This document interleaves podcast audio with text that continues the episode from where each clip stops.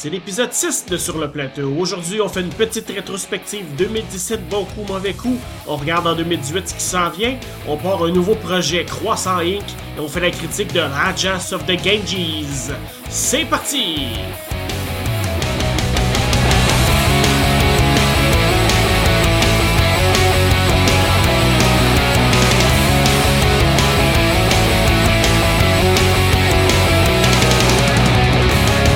Hey, bienvenue Sur le plateau, c'est l'épisode 6. Mon nom est Mathieu et bienvenue à ce nouvel épisode pour 2018. Euh, aujourd'hui, on a un gros, un gros épisode qui euh, va couvrir euh, une petite partie de 2017 puisque j'ai été absent pendant une bonne partie de l'année.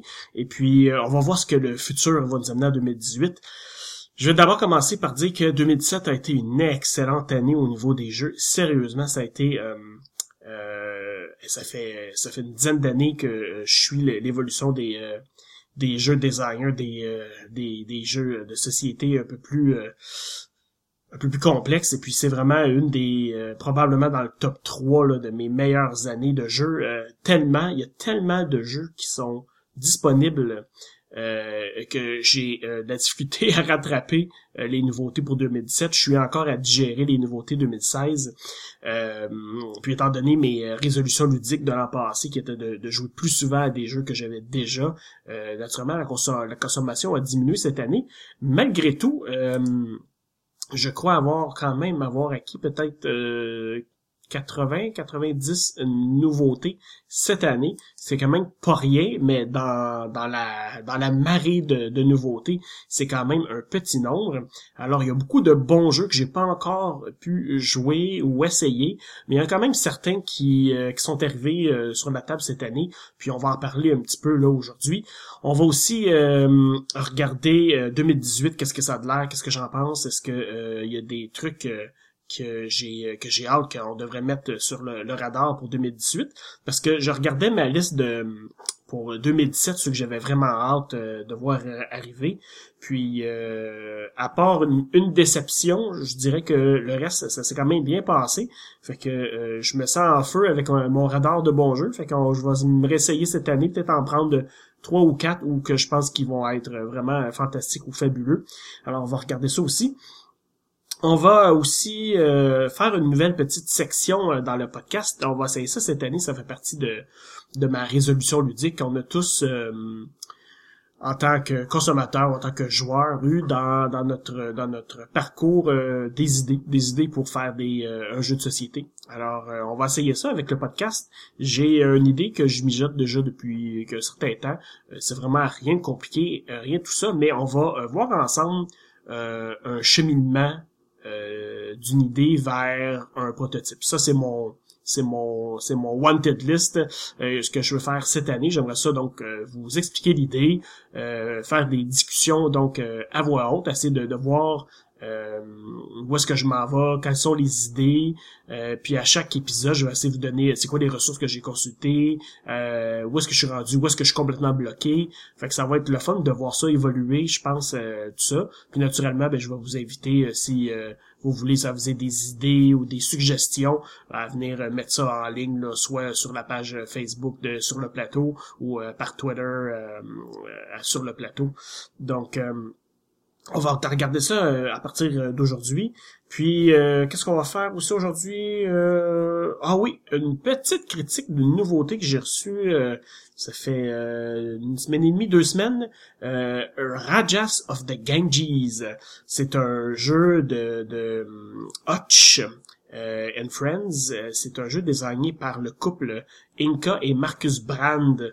C'est un couple très prolifique. J'adore leur création. C'est la plupart du temps, c'est des c'est des bons succès. J'avais beaucoup beaucoup beaucoup aimé euh, Village ou euh, Descendance, qui est un jeu de classement d'ouvriers où est-ce que tes ouvriers euh, menaient une vie complète et finissaient par mourir et puis tu pouvais les inscrire au registre des des gens qui avaient dans le fond aidé à construire la ville. C'était une idée qui était fort intéressante, c'était très bon, mais ils ont eu plein d'autres trucs d'ailleurs l'an passé, leur gros hit ça a été la série euh, Exit qui est dans le fond une version jeu de société des des jeux Escape the Room, donc les jeux que on, doit euh, sortir du piège. Mais euh, donc c'est une version papier. On a des indices dans le fond en équipe, puis on doit lire euh, certains paragraphes d'un, d'un, livre, essayer de répertorier certains chiffres sur un sur une carte où on doit manipuler un objet dans une boîte. Puis ça c'est le couple donc Brand qui avait fait ça. Ils ont gagné d'ailleurs un Skinner Spiel et Jadis qui est un une récompense là euh, du, euh, du monde des jeux de société euh, en Allemagne, une des plus prestigieuses d'ailleurs. Je pense qu'ils ont gagné dans la catégorie grand public, j'imagine, parce que c'est pas ou peut-être la catégorie gamer en Allemagne pour ce, ce, ce, type de, de, de récompense-là, la catégorie gamer est pas nécessairement le plus complexe, c'est juste un peu plus complexe que familial, donc c'est peut-être dans la catégorie jeu pour gamer là, que ça a gagné. Toujours est-il que c'est un couple très prolifique. Et puis on va en parler aussi en 2018 parce qu'ils ont une nouveauté qui va être dans mon top euh, pour 2018 euh, en attente. Maintenant, on va commencer par, euh, par 2017. On va regarder ce, que, ce qui est arrivé sur ma table, ce qui est arrivé dans notre maison, dans notre groupe de jeux, puis qui a quand même eu assez d'attention pour dire que ça valait la peine d'en parler. Ah, tiens, avant, qu'est-ce qu'on va faire avant?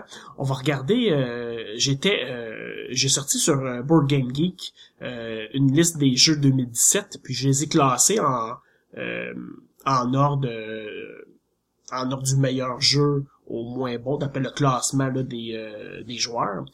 Puis c'est fantastique, c'est, c'est, c'est, c'est probablement pour ça que 2017 est une année euh, charnière. Sur les 10 meilleurs jeux, les jeux les mieux classés, il y en a 5 là-dedans qui proviennent de Kickstarter. Ça, c'est, ça, c'est, c'est, c'est vraiment nouveau. Avant, il y a toujours eu une influence de Kickstarter. On a vu plusieurs jeux passer par ça. Mais euh, pour que, euh, pour que les jeux sortis en 2017 se classent autant si haut au palmarès et en si grande quantité, c'est vraiment quelque chose d'assez unique. Euh, je pense que les éditeurs traditionnels doivent pas négliger l'apport de Kickstarter dans les dans ces jeux-là. Moi, je, me souviens des premiers projets que j'ai kickstarté, euh, les trois, quatre premiers jeux que j'ai reçus, on s'entend que c'est des 5 sur 10, c'est des 6 sur 10, mais là, c'est des jeux qui, qui ont des 9 et puis des 10 sur 10. Euh, euh, un en particulier qui est naturellement euh, Gloomhaven, qui se trouve être un, un jeu plus ou moins dont vous êtes le héros avec une quête une qui est toujours évolutive là, dans le temps. C'est un jeu qui est monstrueux de contenu. C'est magnifique, c'est bien écrit, il y a des figurines. Euh, c'est vraiment une production euh, incroyable. Puis ça vient de ça provient de Kickstarter, campagne Kickstarter. Il y en a eu même deux. En fait là, euh, la deuxième a terminé, puis les gens commencent à recevoir euh, leur boîte ou les ont déjà reçus. Et puis le jeu s'est classé non seulement très bien, il est premier sur la liste. Donc, il est en première position sur parmi tous les jeux de la base de données de Board Game Geek. Il s'est classé en début janvier en premier, euh, ce qui est incroyable parce que depuis les donc les 10-12 dernières années, j'ai peut-être vu 6 ou 7 numéro 1, donc il y en a pas tant que ça. Des, des, des jeux, c'est pas le numéro 1 est pas toujours en train de changer. Donc d'atteindre ce spot-là, on va voir combien de temps il va le, garder, mais c'est, c'est incroyable, c'est vraiment là, ça c'est, c'est, c'est un gros, gros, gros, une grosse surprise. Ce qu'on a vu aussi arriver euh, de Kickstarter en 2017, c'est euh, The Seven Continent, donc euh, le septième continent, c'est un jeu fait par des créateurs français.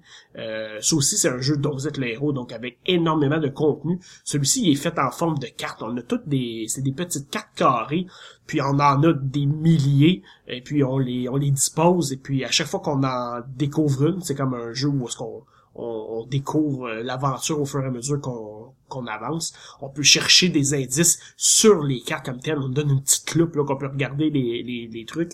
Et puis le jeu est fait d'une façon euh, un peu sensationnelle au niveau de l'histoire. de plusieurs euh, euh plusieurs mini-quêtes que tu dois affronter sur cette île-là, qui est comme une île, euh, une île un peu euh, bizarre. Il se passe toutes sortes, toutes sortes de trucs. Et puis, euh, t'as comme une, malédiction là, que t'essaies de te sortir. Puis t'avances dans l'aventure. Puis qu'est-ce qui est génial, c'est que c'est un jeu naturellement qui nécessite un, des centaines d'heures, mais il y a un mécanisme de sauvegarde. À fond, on, rassemble les cartes qu'on a faites dans le jeu. On peut mettre un genre de signet, puis on peut ressortir le jeu plus tard, puis continuer où est-ce qu'on était rendu. Alors celui-là, il s'est classé quand même, il est 37e sur la liste. Donc c'est le deuxième jeu le mieux coté en 2017. C'est excellent. Ça provient encore de Kickstarter, une campagne Kickstarter. Il y a eu une réédition pour une, le jeu de base et une extension que t'es cherché, je crois, 3, 4 millions euh, de dollars. Euh, donc c'est, c'est, c'est, c'est énorme. En troisième place, en 2017, euh, euh, Pandemic Legacy, donc la saison 2. On poursuit euh, en 2017 avec l'arrivée des, des jeux Legacy. Je pense que ça arrêtera pas là. Tout le monde est bien au courant que c'est un, type de jeu qui est très populaire, qui est très bien, parce que ça, ça force pour les gamers, ça les force à jouer 12 fois ou plus à un seul jeu, ce qui est, ce qui est très bon. Puis pour les non-gamers, ben ça leur donne une chance de pouvoir jouer avec le même groupe régulièrement, puis de poursuivre une aventure. Euh, de poursuivre donc une aventure puis d'accomplir quelque chose en groupe. C'est vraiment génial. Les, les, le, script de ces jeux-là est super bien fait. C'est sûr qu'on doit maganer le matériel, on doit le déchirer, écrire dessus, coller des collants. Il y a des gens qui ça les effraie, mais c'est tellement génial, ça fait partie de l'aventure de, déchirer le matériel, de coller des collants. Le jeu coûte peut-être centaines de dollars, mais tu joues à quatre personnes, tu divises le, nombre de parties par le nombre de personnes. Ça fait vraiment un, temps de jeu au niveau euh, monétaire qui est je veux dire c'est pas comparable tu peux pas euh, tu vas au cinéma ça t'a coûté 100 pièces à 4 puis t'as juste deux heures là, là t'as as des heures et des heures de, de jeu donc c'est vraiment très intéressant fait que ça, ça pourrait par contre d'un éditeur régulier. Si je descends un peu, euh, Clans of Caledonia se classe 77e. C'est un jeu de 2000, qui est sorti en 2017. C'est aussi un Kickstarter. Très bon jeu, très bien coté. J'attends ma copie. Moi, je l'ai pas Kickstarté. Je, je l'avais, je suis débarqué pour autre chose, je me rappelle plus quoi. Euh, je regrette peut-être un peu, mais c'est pas grave, ça s'en vient bientôt dans le au retail, donc euh, dans les magasins. J'ai une commande de précommande, j'ai une copie de précommandé, donc ça s'en vient. J'ai vu plein de gens jouer, ça a l'air très bon. Fait que j'ai bien hâte d'essayer ça. Euh, qu'est-ce que j'ai d'autre? Near and Far, donc ça c'est la, suite d'Above and Below, la du moins ça se passe dans le même univers. C'est Ryan Lockett qui est un un artiste, euh, euh un illustrateur, mais qui est aussi concepteur de jeux, puis il fait aussi sa propre édition distribution. Donc c'est euh, Red Raven Games. Et puis euh, ça, qu'est-ce qui est bien, c'est que au niveau visuel, c'est très très beau. C'est c'est vraiment vraiment vraiment très très beau les dessins tout ça de, l'histoire. C'est c'est en anglais, donc vous devez comprendre la langue anglaise quand même assez très bien parce que c'est des histoires qui sont un peu euh, ça peut être drôle un peu, il y a un petit slang là-dedans. Faut que, bon, euh, si vous comprenez bien l'anglais, c'est vraiment une petite perle. Encore là, c'est un, tu peux jouer une fois euh, comme un jeu unique, mais il y a un mode campagne qui te permet de poursuivre avec tes personnages. Alors ça, c'est très bien. Near and Far, ça aussi, ça provient de Kickstarter. Donc, très très bonne année pour Kickstarter. Puis si je descends un peu plus là, en 2017 dans les dans les gros jeux qui ont connu énormément de succès, Lisboa, qui est un jeu euh, de euh, placement d'ouvriers de euh, Vital Lacerda. donc c'est fait par Eagle Griffin Games. wow, la. Quel visuel, les, les illustrations proviennent de Yann O'Toole, qui a fait mon jeu préféré de 2017, Nemo's War. Je vais, en parler un peu tantôt. Mais Yann O'Toole a une griffe, un talent incroyable sur de multitudes de, de sujets. On dirait que son son son dessin va toujours suivre la thématique, ce qui est très très bien. C'est jamais la même le même dessin. Euh, tu on pense à Clemens Franz. Tu reconnais Clemens Franz. Euh, tu sais que quand il y a un jeu de de de, de Uwe Rosenberg qui sort, Clemens Franz, euh, tu, sais que c'est lui qui a fait des dessins. Yann O'Toole, il faut que tu le saches. Il y a, il y a, il y a une touche qui fait que c'est tellement différent d'un jeu à l'autre. C'est magnifique.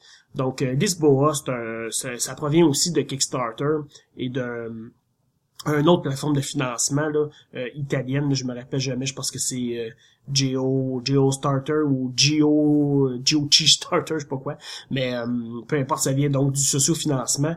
Euh, ça, j'attends de mettre la main là-dessus. J'ai encore, j'ai commencé à jouer en 2017 à The Gallerist que j'adore. Donc Lisboa, c'est mon prochain. Ça aussi, ça provient du sociofinancement très très hot. Euh, Spirit Island, super populaire en 2017, très bon jeu, un genre de coop euh, horreur euh, ouais, c'est ça, coop, un peu horreur avec un board modulaire, super beau visuellement, où est-ce que euh, on fait un peu comme le contraire au lieu de jouer des humains qui envahissent un île avec des esprits, c'est qu'on rend on est des esprits qui essaient de chasser des humains de l'île. Alors c'est très très cool. On va avoir une version France francophone en 2018 qui viennent des gens qui nous ont traduit euh, Terraforming Mars, donc euh, Intrafin Games, si je me trompe pas, qui vont nous sortir Spirit Island. Fait que ça, euh, absolument à voir pour ceux qui aiment le co-op différent. Euh, Spirit Island, très beau, très très hot. Charterstone, tu vois ça, c'est Stonemaier Games. qui ont toujours fait du Kickstarter, mais là, pour celui-là, ils sont pas allés directement à retail. Ça fait partie des gros jeux pour 2017. Mais si je parle euh, de moi, là, comme tel, là, euh, mes gros, gros, gros coups de cœur pour 2017, c'est pas nécessairement des jeux qui sont sortis en 2017, mais c'est des jeux que j'ai joués en 2017. Euh, je pense que, bon, la première place, c'est Nemo's War. Nemo's War, c'est un... C'est un jeu dans lequel on, on, joue le capitaine Nemo, donc de 20 milieux sous les mers. On contrôle son sous-marin, le Nautilus. Et puis, on va faire une campagne où est-ce que, dépendamment on peut choisir le type d'objectif qu'on veut euh, qu'on veut accomplir durant la partie. On a trois, quatre objectifs différents, soit euh, attaque la guerre, soit la recherche scientifique ou bon des trucs comme ça. Ça va donner différents différentes conditions de, de fin de partie. Et puis on va euh, rencontrer des, des bateaux qu'on va combattre. On va manipuler le moral de nos de notre équipage. On va contrôler le, l'équipement du Nautilus, du sous-marin comme tel. On peut le modifier, ajouter de l'équipement. Euh, c'est un jeu qui se joue euh, majoritairement solo. On peut le jouer à deux. Il paraît que c'est quand même bien. Moi, je l'ai acheté pour le jouer solo. C'est, c'est excellent. Il y a une histoire, c'est difficile, c'est mais c'est tellement il y a tellement une récompense incroyable. On finit la partie, on a gagné d'après les, les, conditions de fin de partie, mais on lit le paragraphe de fin, on a comme un livre d'histoire, de prologue, euh, d'épilogue à la fin, puis on a perdu peut-être, ou on perd euh, carrément en plein milieu de la partie, euh, puis tout le, le, texte accompagne ça, les, les cartes d'événements qui sortent, qui sont sont mélangés aléatoirement qui font en sorte que le, jeu est jamais pareil. Euh, les illustrations de Yann O'Toole qui sont euh, incroyables. Ça, c'est vraiment mon jeu 2017. Je, je, c'est pas du tout mon genre de jeu. En plus, j'ai j'ai vu le jeu, j'ai entendu, j'avais un ami qui l'aimait beaucoup, qui m'a dit ah joue Animals War, c'est écœurant, je ah, je sais pas, tu sais euh, ça a l'air un peu euh, ça a l'air trop solo pour moi, ça a l'air euh, je suis pas un fan des jeux GMT ou jeux de guerre, je, bon Victory Point Games, bon il y a, y a, un peu de, de, ça, je bon je suis pas certain. Puis, mais bon, j'aime 20 milieux sur les mers, j'aime le Nautilus, j'aime le Capitaine Nemo qui est un peu cinglé, fêlé. Donc, euh, je suis ok, ok, je vais, je vais, je vais l'acheter, je vais essayer. Puis, bang, après avoir, j'ai eu un peu de misère pour les règles au début. Puis euh, quand les règles sont rentrées là, ça a été euh, ça a été magique. J'adore vraiment ce jeu-là. Si si vous êtes un joueur solo, vous l'avez pas encore essayé, Nemo's Wars c'est disponible en anglais. C'est quand même assez rare, mais il y a une deuxième euh, édition qui s'en vient qui a été justement kickstartée, donc il va apparaître je crois, seulement à la fin de l'année ou au début de l'année prochaine pour le public. Mais si vous pouvez, si vous pouvez précommander une copie, je vous le suggère fortement. Deuxième jeu qui est euh, qui est venu le plus souvent à la table cette année, euh, ben en fait c'est pas mal égalité entre Century Spice Road, qui est un, jeu de la nouvelle compagnie euh, Plan B Games. Donc c'est des anciens propriétaires de Philosophia qui ont parti une compagnie à part qui s'appelle Plan B Games. Leur premier jeu, Century Spice Road, c'est un premier jeu de trois. Donc, il va y avoir trois jeux sur le même thématique, mais qui vont être indépendant et unique, mais qu'on pourra combiner donc un peu plus tard. D'ailleurs, en 2018, on va avoir euh, la suite de, de cette trilogie-là. Mais le premier jeu comme tel, dans le fond, c'est tout simplement euh, prendre des cubes de couleurs puis échanger pour des cubes de d'autres couleurs. C'est mélangé avec une mécanique de, recrutement de cartes. On va commencer avec euh, chacun deux, les deux mêmes cartes. Une qui va nous permettre de prendre des cubes, puis une qui va nous permettre de les transformer en cubes d'une couleur plus élevée, qui est dans le fond une, qui a une valeur plus élevée.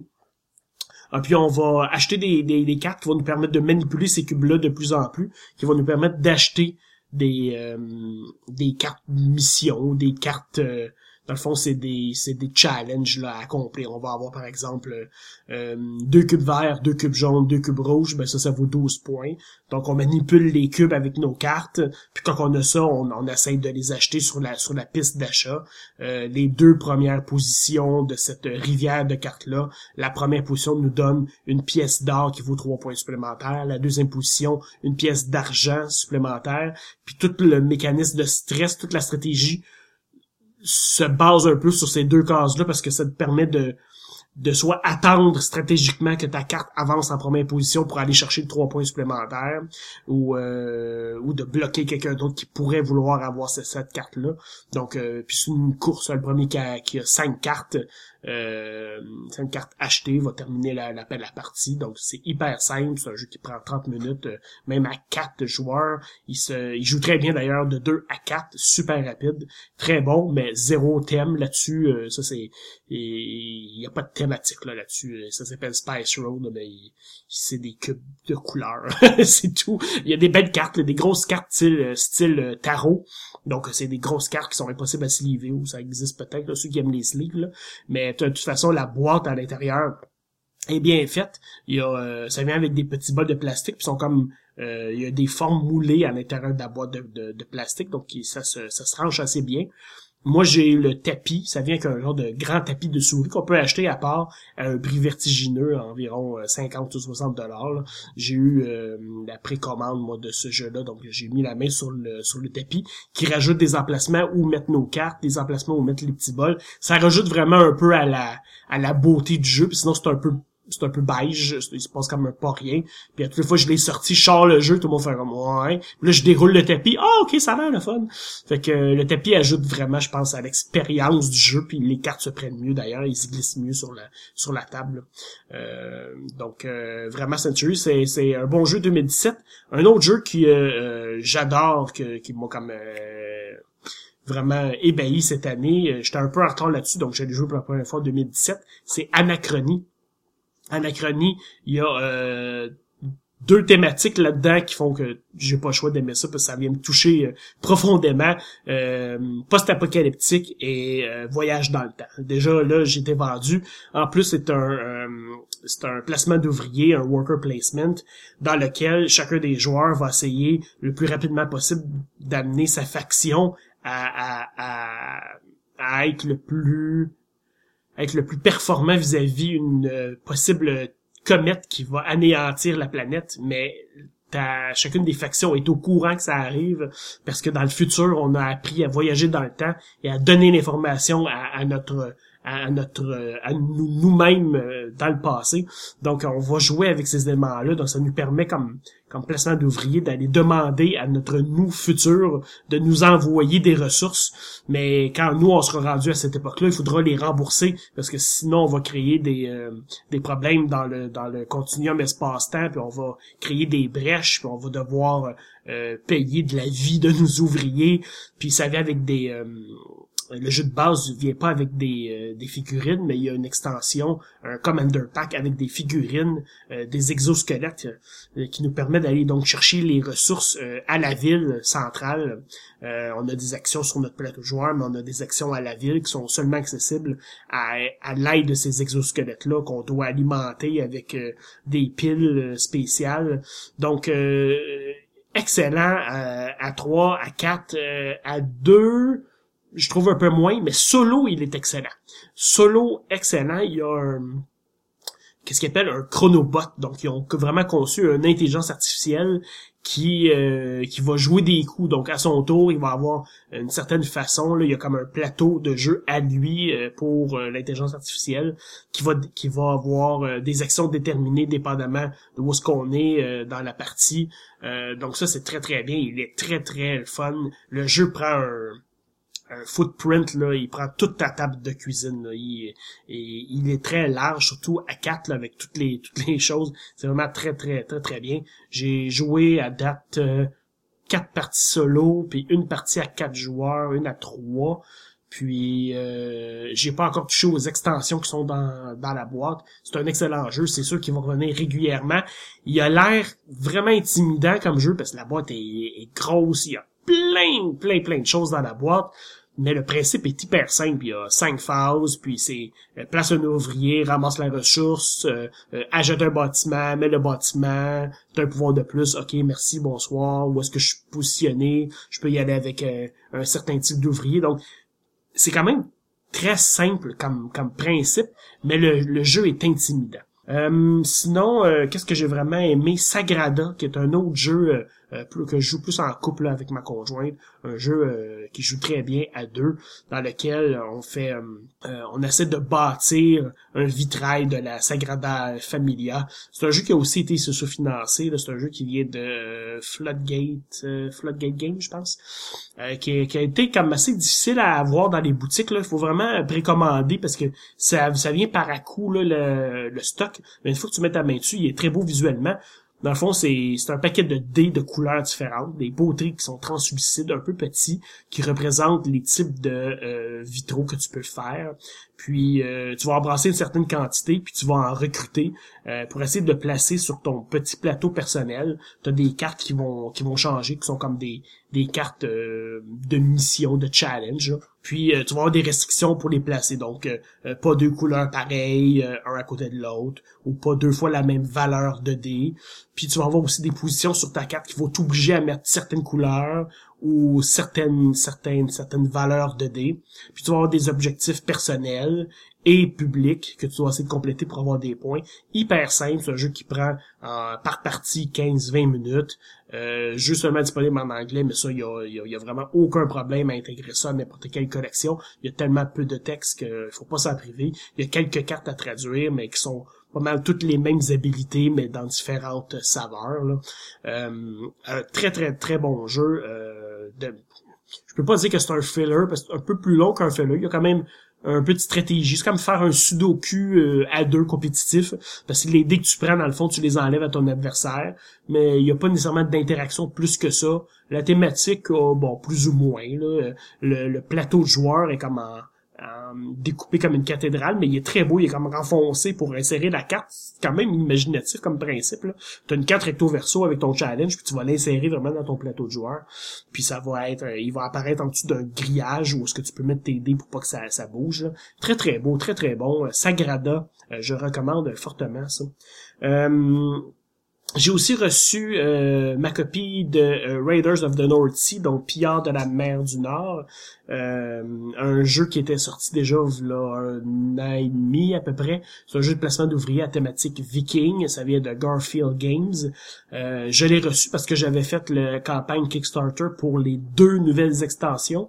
Et puis je me vu que j'avais joué avec le jeu de base de quelqu'un d'autre, je me suis aussi pris le jeu de base. J'ai tout pris en version euh, française puisque vous savez que moi je les je les prends en français. Ça retarde mes achats surtout. Fait que puis il y en a déjà pas mal, mais bon ça me permet d'être un peu plus en arrière. Puis ma collection est belle, elle est tout en français, donc euh, c'est parfait. À part quelques quelques jeux qui sortiront jamais, naturellement. On se prive pas pour ça quand même. Là.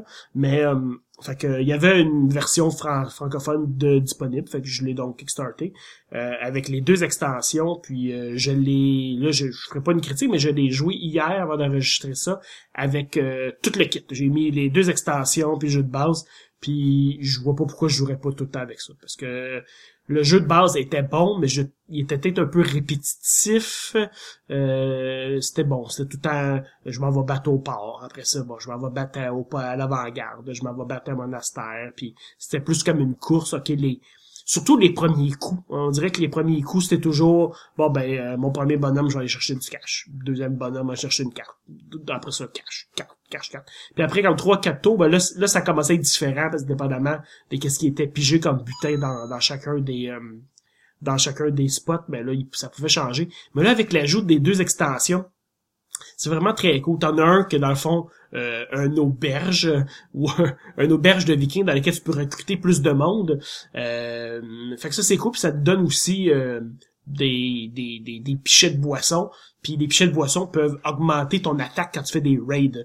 Donc en plus de l'attaque, euh, ton armure, ton armure ou le, le, le, ouais c'est ça, ton ton équipement euh, d'attaque, plus la valeur de ton équipe de vikings, euh, ben là tu peux ajouter aussi des des, des de bière, puis ça ajoute à, ton attaque. Ça, c'est cool, ça donne une ressource de plus à les collectionner. Ça peut être bon dans certains raids le plus avancés, là, quand tu vas dans les forteresses, pour aller chercher les maximums de, points de victoire.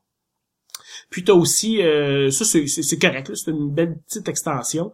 Euh, puis t'as euh, l'autre qui est euh, en fait c'est des c'est des tuiles que tu vas une fois que tu as fini un raid tu vides l'espace où est-ce que le butin tu récupères euh, un, ton le meeple qui est disponible à cet endroit-là. Puis là tu peux mettre une tuile par-dessus ça qui vont être dans le fond des ressources supplémentaires que tu peux faire dans un prochain tour. Ça rajoute deux autres couches là. Tu peux aller comme plus loin tu rajoutes euh, d'autres choses à aller chercher. Fait que ça, c'est très bien. Puis, euh, dépendamment euh, ce que tu ramasses, tu peux les en accumuler, puis ils vont te donner un certain nombre de points de victoire. Plus tu en accumules, plus tu euh, plus tu fais des points de victoire. Donc, ça fait comme une, une quatrième chose, une cinquième chose que tu peux aller faire des points de victoire. Donc, tout ça ensemble, ça rajoute presque pas de temps au, euh, au jeu, un peu plus long à faire le, setup, là. mais ça donne un petit plateau de joueurs en plus pour mettre ton équipage. Fait que ça c'est cool parce qu'avant euh, tu faisais juste mettre tes, euh, tes cartes devant toi puis bon c'était pas mal ça. Mais là tu un petit plateau de joueurs qui vient avec une des deux extensions qui te permet de mettre tes cinq cartes, de mettre ton butin, ça permet aussi de mettre tes tes, offrandes au au au jarl, au. Puis fait que ça c'est très cool. C'est vraiment bien, ça rajoute un peu d'affaires. Puis j'ai acheté la grosse boîte là pour tout mettre euh, à l'intérieur là, euh, une boîte pour les gouverner tous là. Parce que dans le fond, Raiders c'est une petite boîte carrée, c'est pas très gros. Puis les deux autres euh, extensions sont dans le même format, donc ça rentre très bien dans une boîte qui est de type régulier. En fait, je l'ai comparé hier. Il est à peu près grande comme la boîte de Charterstone, un peu moins épaisse, donc une boîte 12 par 12 là, de type euh, aventurier du rail, là, disons. Puis euh, tout rentre dedans, puis l'insert est vraiment bien fait. T'as comme des, des casiers pour les ressources de deux côtés. Puis tu peux mettre euh, tous les plateaux de, joueurs, un par-dessus l'autre de chaque côté. Puis ça, ça y a comme y a comme une crevasse, tu peux comme insérer tout ça. Donc tout rentre très bien, ça fait une belle grosse boîte. Le dessin sur le cover est très cool. c'est pas écrit Raiders sur le top, c'est écrit sur les côtés, mais l'image c'est comme deux Vikings qui sont comme face à face là, comme ils ont comme clairement été à la guerre, puis ils saignent un peu le nez. Les, les dessins de de de de, ce cas-là est vraiment euh, incroyable. Comment il s'appelle euh, Miko, c'est son surnom là, mais il y a un nom euh, euh slave, je pense là, mais de Miko, un très très bon illustrateur, avec très cool. pour Raiders of the North Sea. Fait que très très bon jeu, je recommande aussi. Dans les jeux que j'ai moins aimé en 2017, il y en a deux vraiment qui m'ont un peu déçu. Il y en a un qui m'ont déçu, il y en a un qui m'a déçu parce qu'il y avait tellement de hype que euh, je me disais c'est sûr que ça va être bon. Tout le monde en parlait sur euh, partout sur les forums, sur Facebook. Ça c'est Dice Forge. Euh, il est tellement beau ce jeu-là, il est superbe. Tout est tout est le fun. C'est un jeu de, de, de, de recrutement de dés, mais qu'est-ce qui est fun, c'est que les dés, les faces sont amovibles. Tu peux comme décrocher les, les faces et les remplacer par d'autres. Il est magnifique, les composants, tout est beau. Le plateau, là, c'est comme c'est comme un ovale avec des, des, des bouts modulaires dedans. C'est magnifique, mais j'ai juste trouvé le jeu plate. c'est juste que la première partie, ok, cool, je vais pouvoir faire ça. Euh, non, ça comme ça finit là. Tu peux juste modifier une couple de fois. Je suis ah mais mais j'ai le dé, je voudrais le modifier comme souvent. Non, mais tu sais, une fois que tu l'as optimisé, c'est pas mal fini, tu sais. Puis après la deuxième partie, c'est comme ben là, c'est la même chose que j'ai fait la première. En tout cas, c'est une impression personnelle. J'ai j'ai j'ai pas accroché. Il y a plein de monde qui, qui l'adore. Et tant mieux. Ça m'a fait juste un de moins à aimer, mais ça, ça a été une déception parce qu'il y a eu beaucoup de beaucoup de hype. Puis j'ai vraiment pas été euh, pas été enthousiasmé par ce jeu-là. Deuxième jeu que euh, moi j'avais vraiment hâte de jouer, que j'ai acheté, que je vais garder, mais mon expérience de jeu a été vraiment ordinaire, mais je pense que c'est on l'a comme rushé, tu sais, c'est euh, le jeu c'est Vikings Gone Wild, c'est un jeu de recrutement de cartes. Euh, c'est bon, je comparais ça, on peut comparer ça à Dominion, mais c'est pas vraiment Dominion. T'as euh, t'as certaines cartes que tu peux acheter pour ajouter à ton paquet de cartes, mais tu peux aussi attaquer l'adversaire, puis tu fais, c'est le premier qui atteint genre 40 points là, qui gagne la partie. Le principe est super, j'aime le côté euh, humoristique du jeu, euh, tout est fait un peu humoristique là euh, dans le truc, tu sais, un canon à poule, puis des affaires comme ça. Mais c'est ça, j'allais comme rusher, on voulait jouer, fait que j'ai comme pris, j'ai dit ah, ça c'est super simple, là, on va prendre ça en 5 minutes, puis on va jouer, on va prendre le livre, on va lire vite vite. Puis je l'ai comme lu vite, puis on a comme accroché un peu sur certaines règles. Puis je trouvais que d'acheter des cartes, il y a comme une ligne de cartes euh, qui, euh, qui est variable, qui change à, chaque partie, puis quand tu les achètes, tu les remplaces. On dirait que j'étais comme pas porté à, aller en acheter. Fait que je me suis comme concentré, en fait, on a joué à deux, puis les deux, on s'est concentré à acheter des, les cartes dites de base, là, ceux qui sont disponibles toujours à l'achat. Puis la partie s'est éternisée, ça a comme pris une heure et demie, puis je m'attendais à un jeu de 35 minutes, mais peut-être pas 35 minutes, mettons euh, euh, mettons une heure max, tu sais, à deux, là. Mais c'est vraiment peut-être juste parce que ça a été une mauvaise partie. C'est pour ça que je l'ai gardé je vais le rejouer. Là, je suis juste comme irrité de mon expérience. Je veux l'aimer le jeu, tu sais. Il y a comme une extension qui s'en vient. Puis tout ça, fait que. Puis j'aime beaucoup, beaucoup, beaucoup les jeux de recrutement de cartes. Fait que euh, j'espère bien euh, pouvoir avoir une meilleure expérience. Peut-être l'essayer à 4, ça peut-être euh, faire une grosse différence. fait que ça, c'est ça. Ça, ça a été une déception là, en 2017. Euh, quoi d'autre, quoi d'autre, quoi d'autre? Ben, il y a eu les conventions habituelles en 2017, fait que ça a commencé par Origin. À Origin, j'avais vu un, j'avais vu un jeu euh, qui m'intéressait énormément. Puis d'ailleurs, là, je, je devrais l'avoir la semaine prochaine. C'est Pulsar 28-49. J'avais spoté, j'ai fait, oh, ce jeu-là, ça va être exactement dans, dans ma veine, ça a l'air être vraiment bon. Puis j'avais vu à peu près juste le plateau, puis que c'était un recrutement de dés, puis tu fais des actions avec les euh, avec tes dés. Puis effectivement, à date, les critiques sortent, puis ça a l'air vraiment excellent. Fait que je suis content, là, ça s'en vient, j'ai hâte de l'essayer, là. Mais c'est tout à fait dans ma veine, moi, de mes jeux favoris de placement de dés, de c'est euh, Alien Frontier. J'adore ce jeu-là. Puis euh, là, tu m'arrives avec un autre type de placement de dés. Euh, fait que ça, c'est Chess Game Edition CGE qui va sortir ça, Pulsar 2849. C'est-tu eux autres ou c'est Renegade? Je pense que c'est Chess Game Edition. Mais euh, peu importe, ça a l'air vraiment, vraiment... À checker ça, ça a l'air vraiment bon. Pulsar. Il y a eu SN après ça, ils ont sorti, euh, ils ont annoncé un paquet de jeux ça finit plus, ça finit plus. On a plein de choses qui s'en viennent. Euh, il y a deux jeux de, de Stefan Feld, un de mes auteurs favoris, qui vont sortir en 2018, qui s'en viennent. Un avec le même gars avec qui il a fait Merlin. Ah, tiens, je vais rentrer ça dans mes euh, dans mes points négatifs de 2017. Merlin je déteste Queen Game au plus haut point. Euh, je, trouve que leurs règles sont mal écrites. Euh, les jeux sont parfois un peu bizarres. Puis là, ils me Merlin qui a l'air vraiment très bon. C'est un Stephen Feld, un de mes auteurs favoris.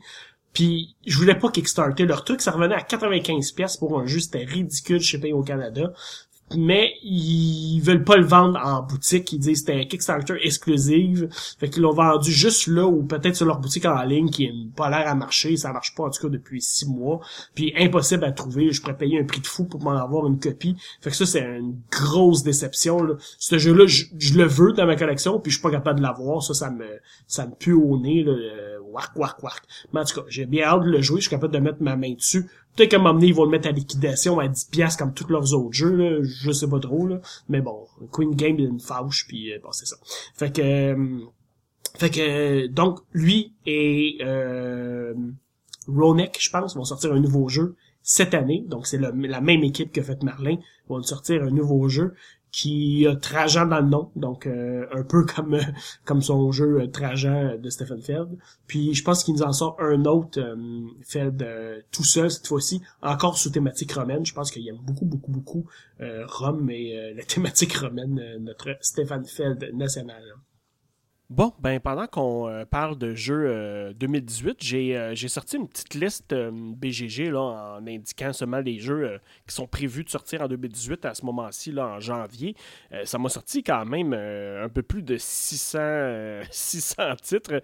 Alors, l'année est déjà très bien commencée. On est déjà à 600 titres d'annoncés. Naturellement, ça, ça comprend les extensions, puis les, les, les print and play, puis toutes sortes de petits jeux. Mais quand même, mettons là-dedans qu'il y en a le le tiers, mettons, là, 200, 200 jeux qui, vont, qui sont vraiment de, grande envergure. C'est quand même déjà un peu euh, hallucinant. J'ai fait une liste, euh, je pensais peut-être en sortir juste deux, trois. Finalement, j'en ai sorti pas mal des trucs 2018 qui, euh, qui m'intéressent moi. En tout cas, je vais les passer vite, vite, vite. Là. Je ne je, décrirai pas tous les jeux, mais bon, je vais faire peut-être un petit un petit coup d'œil. Peut-être que allez, les voir. En tout cas, j'ai l'impression que c'est des jeux qui vont attirer beaucoup d'attention euh, cette année. Naturellement, on a eu la, la, la nouvelle de la, de la nouvelle et dernière extension pour euh, site euh, de Stonemaier Games qui s'appelle Rise of Fenris. Qu'est-ce qui est cool là-dedans, c'est qu'on nous promet un style campagne, un peu comme Legacy, fait qu'un certain nombre de, parties qu'on doit jouer pour arriver à nos affaires. Plus, on peut aussi prendre comme des ajouts modulaires d'extension. Ça fait que ça, c'est super. Ça fait, euh, ça fait le tour en janvier. je pense que la newsletter, on l'a reçu le 1er janvier. Fait que vraiment, Jamie Stegmaier fait bien son, son PR puis sa mise en marché. Fait que ça, on, attend ça. Moi, j'attends un jeu qui s'appelle. Euh, Brazil, Brésil, Brésil. C'est un jeu de What's Your Game. J'adore la compagnie What's Your Game. Euh, euh, j'adore Nippon. J'adore Railways, pas Railways of the World, là, mais un truc avec les, les, rails. En tout cas, peu importe, c'est vraiment très bon. Puis Zanguo, que j'adore aussi très beaucoup. Puis euh, la plupart de leurs jeux sont vraiment excellents. Euh, What's Your Game?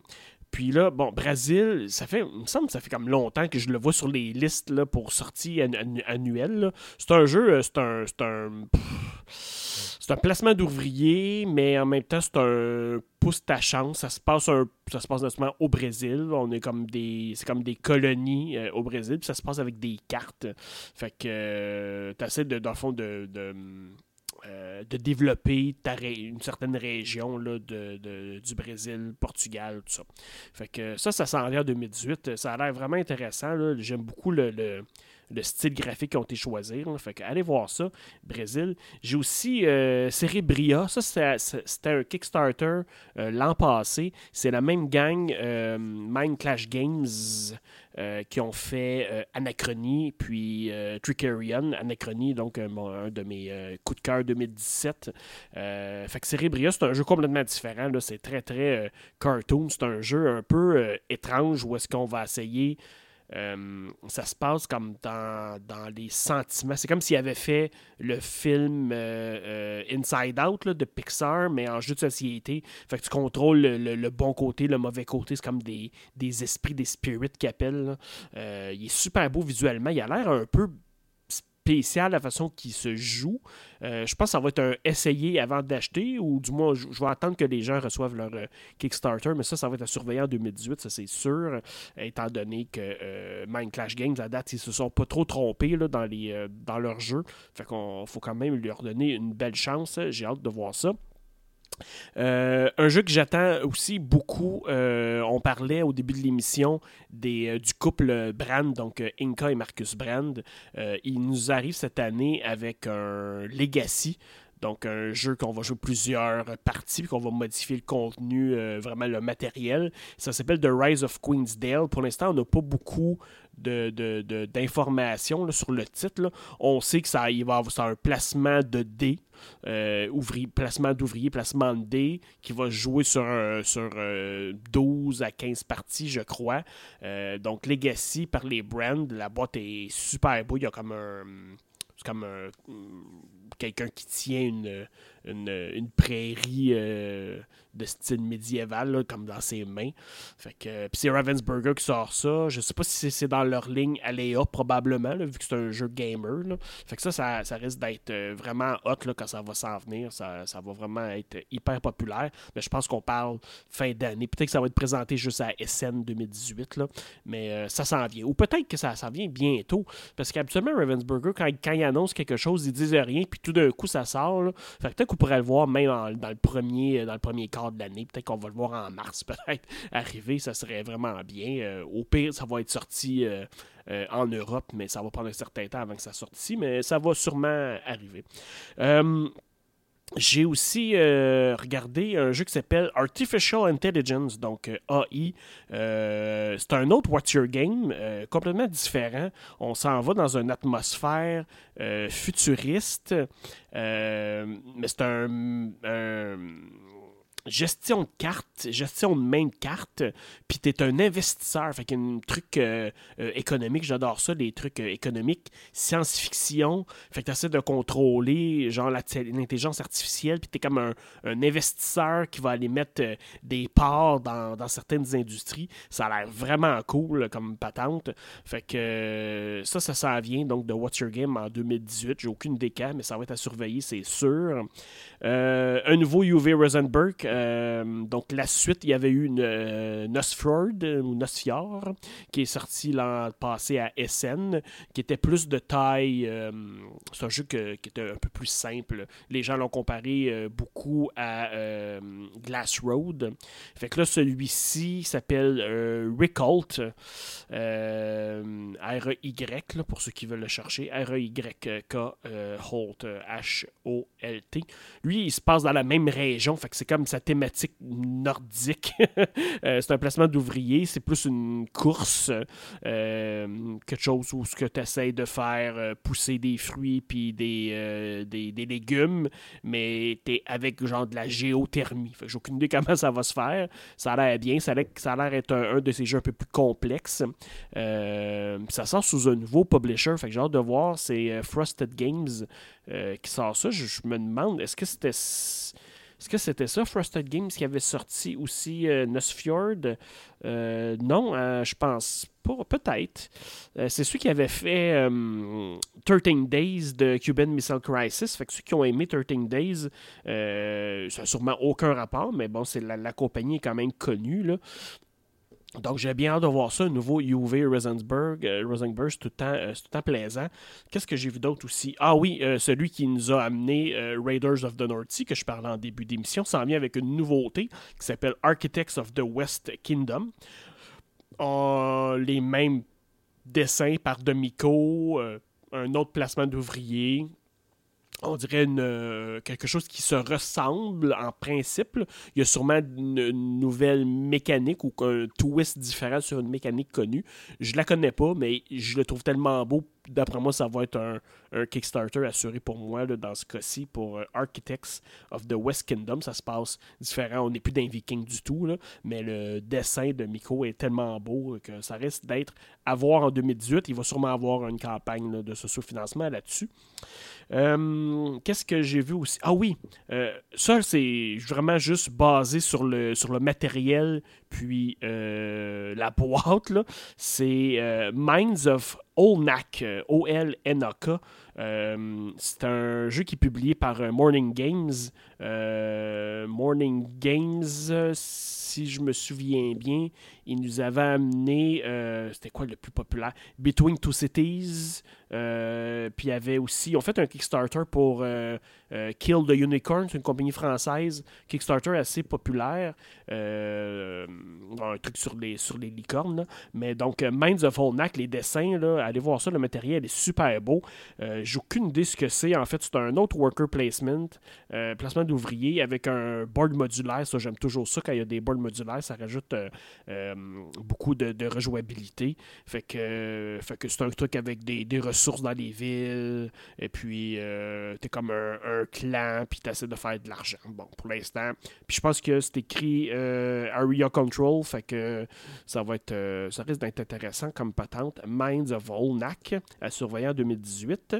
Euh, qu'est-ce que j'ai aussi? Ah oui, ça, ça a l'air vraiment cool. Euh, la suite, euh, mettons, mettons suite, mais des mêmes auteurs de Tolkien. Euh, il va arriver euh, Teotihuacan, City of Gods. Théo, T-I-H-U-A-C-A-N, Teotihuacan. Fait ça se passe encore une fois dans, dans, le type thématique Amérique du Sud. J'adore ça. Donc, ça, c'est il y a du placement de tuiles, placement d'ouvriers. Puis là, ben, c'est un, un euro très, très standard, mais avec une thématique euh, avec une thématique euh, sud-américaine. ça, ça, ça, risque d'être vraiment popé. Je pense aussi qu'il euh, y a du placement de dés là-dedans. Je pense que tes, ouvriers, c'est des dés. Fait que ça risque d'être vraiment fort intéressant. Euh, j'ai vu deux, trois images de prototypes, ça avait déjà l'air bien. Fait qu'à suivre en 2018. J'ai aucune idée c'est qui qui publie ça. C'est NSKN. NSKN, eux autres, qu'est-ce qu'ils nous ont fait comme gros jeu? Dice Settlers qui, je pense, arrive présentement aux backers. Il paraît que c'est bien, je ne l'ai pas essayé. Euh, puis Exodus, que je ne connais pas. Mais bon, c'est quand même un. Oh non, il y a plein, plein, ils ont fait plein d'autres affaires. Ils ont plein d'Exodus, ouais, c'est ça, ça c'est plus Reprima Sansuri, ça avait quand même pogné. Mistfall, ça avait aussi été assez populaire. Je ne l'ai pas joué. Qu'est-ce qu'ils ont d'autre aussi? Euh, il n'y a pas rien ici. Versailles, euh, non, ça c'était moyen. Euh, Wild Fun West, ça aussi, ça avait l'air très ordinaire. Mais bon, fait que l'éditeur, ok, correct, là, mais les auteurs sont les mêmes. Donc, c'est Daniel Tascini, donc, qui nous a fait aussi euh, Grand Austria Hotel et j'imagine First Class. En tout cas, ils se partagent les co-auteurs. Mais dans ce cas-ci, il y, a juste Daniel et euh, Tassini qui est crédité. Fait que vraiment, euh, à voir 2018, j'ai beaucoup, beaucoup d'espoir pour Teotihuacan City of Gods on a parlé qu'il y avait deux Stefan Feld, donc deux, deux avec euh, genre Trajan dans le nom. Fait à voir. Euh, tantôt, j'ai dit Roneck, mais je pense que c'est Reneck, je pense, le nom du, euh, de l'auteur. Mais bon, peu importe, je m'excuse avec Michael Reneck, Roneck. Je pense que je mélange avec un joueur de hockey, mais bon. ah oui. Tantôt, je parlais de Mind Clash Games, ceux qui nous ont amené Anachronie. Là, il va y avoir Cerebria. On nous annonce une extension pour Trickerion, mais pas juste une petite extension, quelques modules. On parle d'un big box extension qui va s'appeler euh, Daligards Academy. Fait que euh, quelque chose avec une école de magiciens, je sais pas quoi. Euh, je pense que ça va donner l'occasion peut-être à des gens qui n'avaient pas embarqué la première fois sur Trickerion, d'aller peut-être le revisiter. Un excellent euro complexe, vraiment, vraiment très très bon avec une thématique.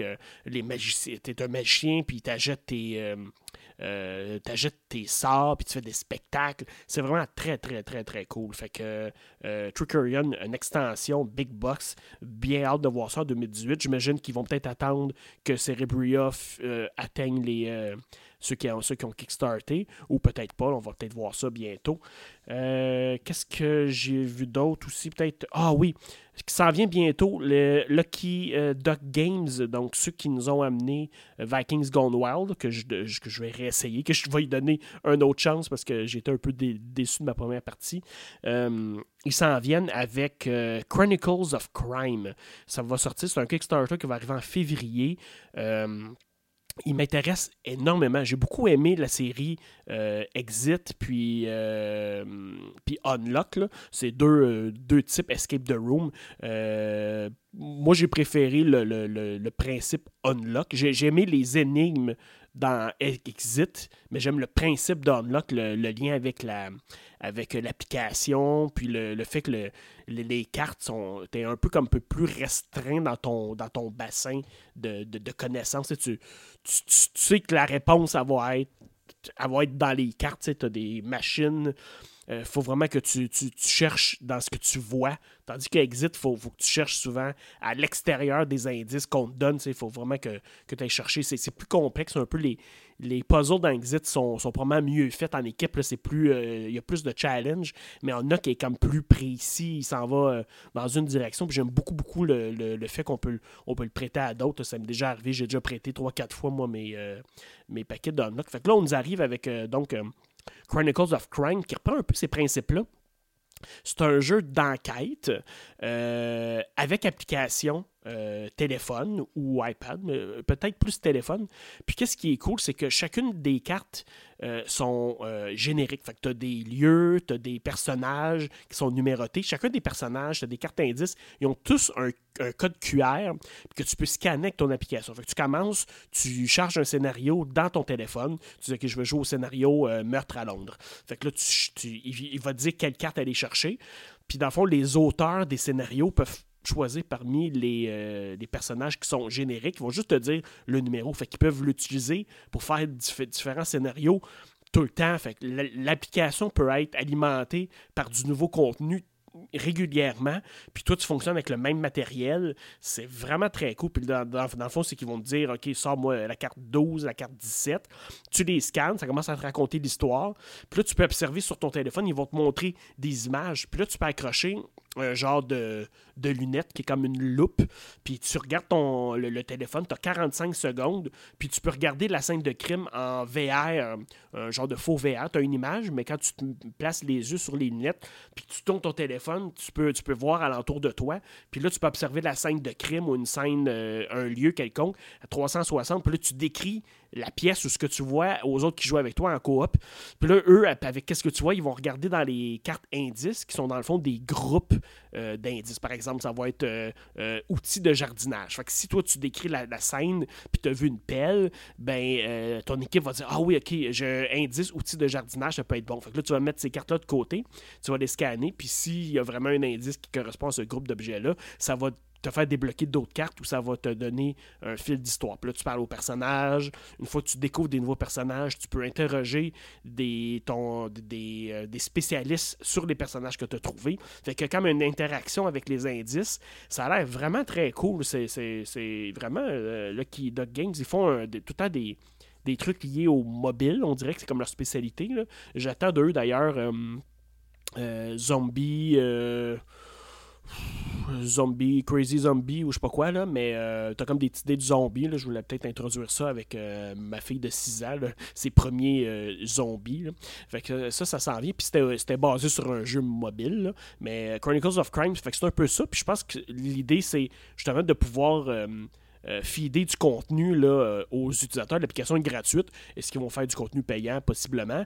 Mais euh, j'imagine que dans Kickstarter, si ça va bien, ils vont nous débloquer déjà plusieurs scénarios, plusieurs extensions. Déjà, la boîte de base vient avec six scénarios différents, six enquêtes. Puis on nous promet déjà des scénarios basés dans les années 80, style fantastique. Puis dans les années 50, crime noir. Ceux-là, par contre, ce, ce que je comprends, c'est que ces extensions-là vont aussi avoir du matériel supplémentaire à ajouter. J'imagine des cartes avec des personnages qui sont habillés en années 50, ou, euh, parce que la boîte de base est plus contemporaine, ça se passe à Londres, je pense. Fait que les personnages ont, un habillement, ou les, lieux sont, sont représentatifs de l'époque euh, présente. Mais tandis que les autres euh, tu peux rajouter dans le fond, une boîte, tu mets une coupe de cartes là-dedans, deux, trois affaires, puis l'application fait le reste. Fait que je trouve ça vraiment très intéressant. Ça, le Kickstarter va arriver à fin février. moi, je le surveillerais de proche celui-là. Il a l'air vraiment intéressant si vous aimez le, type enquête, euh, mélangé avec euh, le principe unlock avec l'application mobile. Puis qu'est-ce qui est le fun, c'est que vu que tu n'es pas timé pour ton enquête, tu n'as pas une limite de temps, mais tout ce que tu fais prend du temps, puis tu vas être noté à la fin, dépendamment si tu as trop posé de questions, euh, ou si tout le monde a regardé la scène de crime, si tu n'as pas été capable de trouver, de trouver, des indices pendant le premier 45 secondes qui te l'a montré, tu peux passer le téléphone à d'autres. Comme ça, c'est pas tout le temps la même personne qui regarde le téléphone. Fait que, euh, non, je trouve ça bien, ça a l'air euh, vraiment intéressant. Fait que ça, c'est vraiment à voir en 2018 bien, bien. Ça va être une belle année. Puis ça, c'est juste ce qu'il a annoncé en janvier. Là. Il va y avoir euh, les trois conventions. Puis tout ça, on va monter, on va passer de 650 jeux à, à 4000. Puis on saura plus euh, quoi faire. Mais c'est ça, la beauté du jeu de société. Bon, assez parlé, là, je pense que c'est temps de parler de notre jeu d'aujourd'hui, Rajas of the Ganges.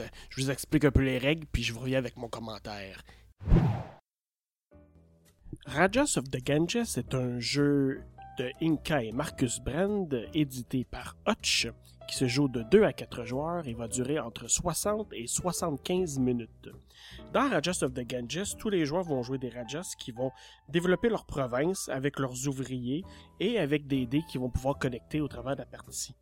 En fin de la partie, c'est une course.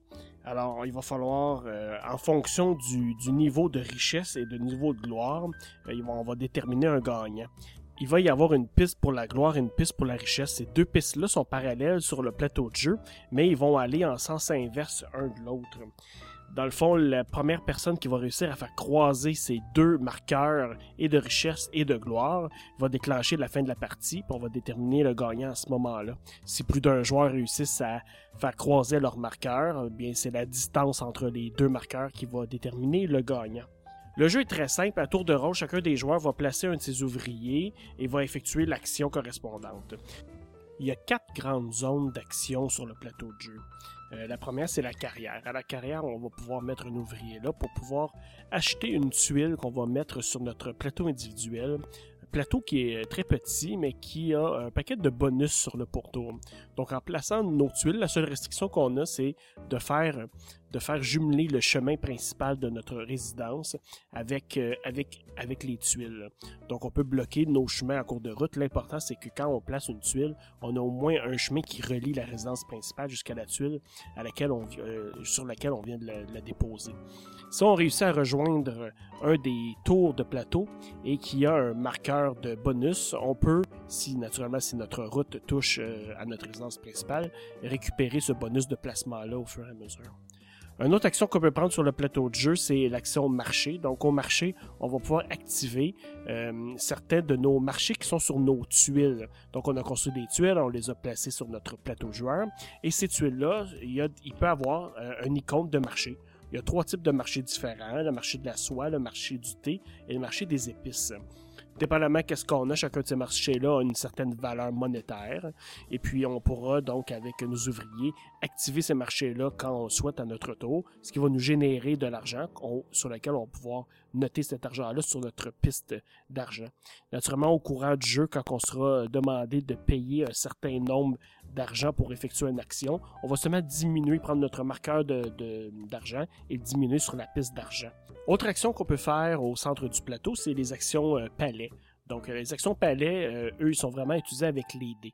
Donc, au fur et à mesure qu'on va récupérer des dés dans la réserve générale, on va les brasser, puis on va les accumuler sur un autre petit plateau de jeu personnel. On peut accumuler jusqu'à 10 dés en tout sur le, sur le jeu de base.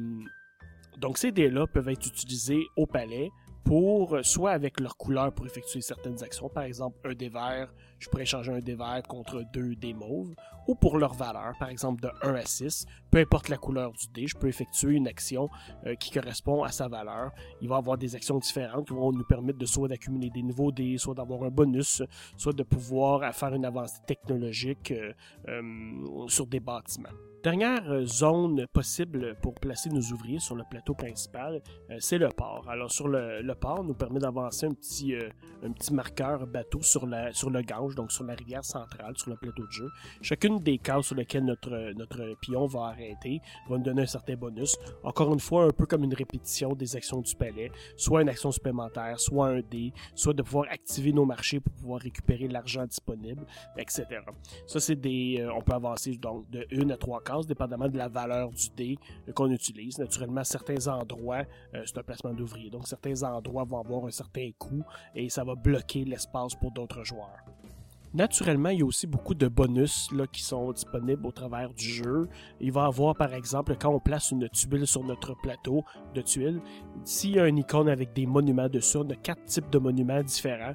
Dépendamment où est-ce qu'on est, on a une, un certain, une certaine grille où on, obtient un certain nombre de points.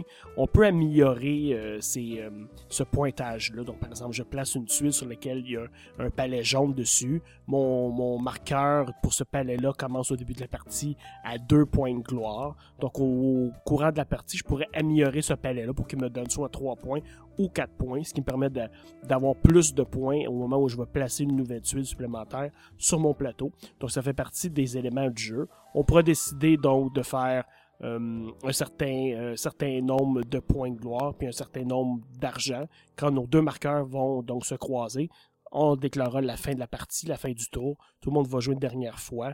Et puis, euh, celui qui va avoir franchi donc les jetons va gagner la partie. Il peut avoir donc des égalités euh, qu'on va séparer avec la distance entre les deux pions marqueurs sur les deux pistes. Et voilà, c'est à peu près comme ça qu'on joue à Rajas of the Ganges, mettons. Maintenant, allons voir qu'est-ce que j'en pense. Bon, bon, bon, bon, bon, bon, bon. Rajas of the Ganges, euh, à part le nom euh, qui est difficile à prononcer, c'est un, excellent jeu. J'aime vraiment beaucoup ce que, que le couple Brand fait euh, dans le monde ludique. C'est vraiment, c'est vraiment très cool. C'est un peu différent, en fait. J'avais vu le jeu, j'avais vu les, euh, le, le, le, board, j'avais vu le plateau, j'avais vu les couleurs, mais j'avais aucune idée quand je l'ai acheté que c'était un jeu de course qui avait pas de points de victoire. Je m'attendais à faire des points de victoire. J'ouvrais le jeu, je suis ah, il y a des points de victoire. Puis là, en lisant les règles, j'ai fait ah, il y a pas de points de victoire. Mais qu'est-ce que c'est que ce jeu? Puis euh, effectivement, c'est vraiment une course les le, fait d'avoir ces deux pistes-là que tu vas avancer une, une, une et l'autre, c'est vraiment euh, quand même assez différent. J'aime vraiment beaucoup, beaucoup ce, petit principe-là. Ça donne, euh, ça donne un, petit plus au jeu parce que tu as l'impression que tu peux te concentrer sur une stratégie ou, un autre. Mais euh, partons du début, si on part par le, le, côté visuel, c'est super beau. J'adore vraiment le, plateau, c'est le fun. C'est un plateau qui est recto-verso, dépendamment du nombre de joueurs. Donc, tu as un plateau euh, deux, deux, trois joueurs, un plateau quatre joueurs, si je me trompe pas. Et puis, euh, la seule affaire, c'est que il est vraiment super beau. Je le trouve peut-être un peu trop chargé. Visuellement, il y a beaucoup de choses en même temps. Pas que c'est difficile de voir les, les emplacements, mais euh, il, y a, il, y a, quand même beaucoup de choses qui se passent en même temps sur le plateau. Fait que une fois que tu l'as joué, tu sais où sont les, les, les, endroits où mettre tes ouvriers, mais il est, il, est chargé visuellement. Il est très beau euh, quand même. Euh, par contre, en plus qu'il soit chargé un peu, il y a comme une différence de couleur. C'était juste ma version, là, mais entre les deux côtés, il y a une différence de couleur. Il y a un côté qui est plus foncé, plus terne, puis l'autre côté est plus vibrant. Euh, bon, ça c'est peut-être juste au niveau de la production comme tel du jeu là, que ça, ça, ça fait une différence. C'est un peu, c'est un peu étrange, mais bon, ça, ça change absolument rien là, au jeu comme tel.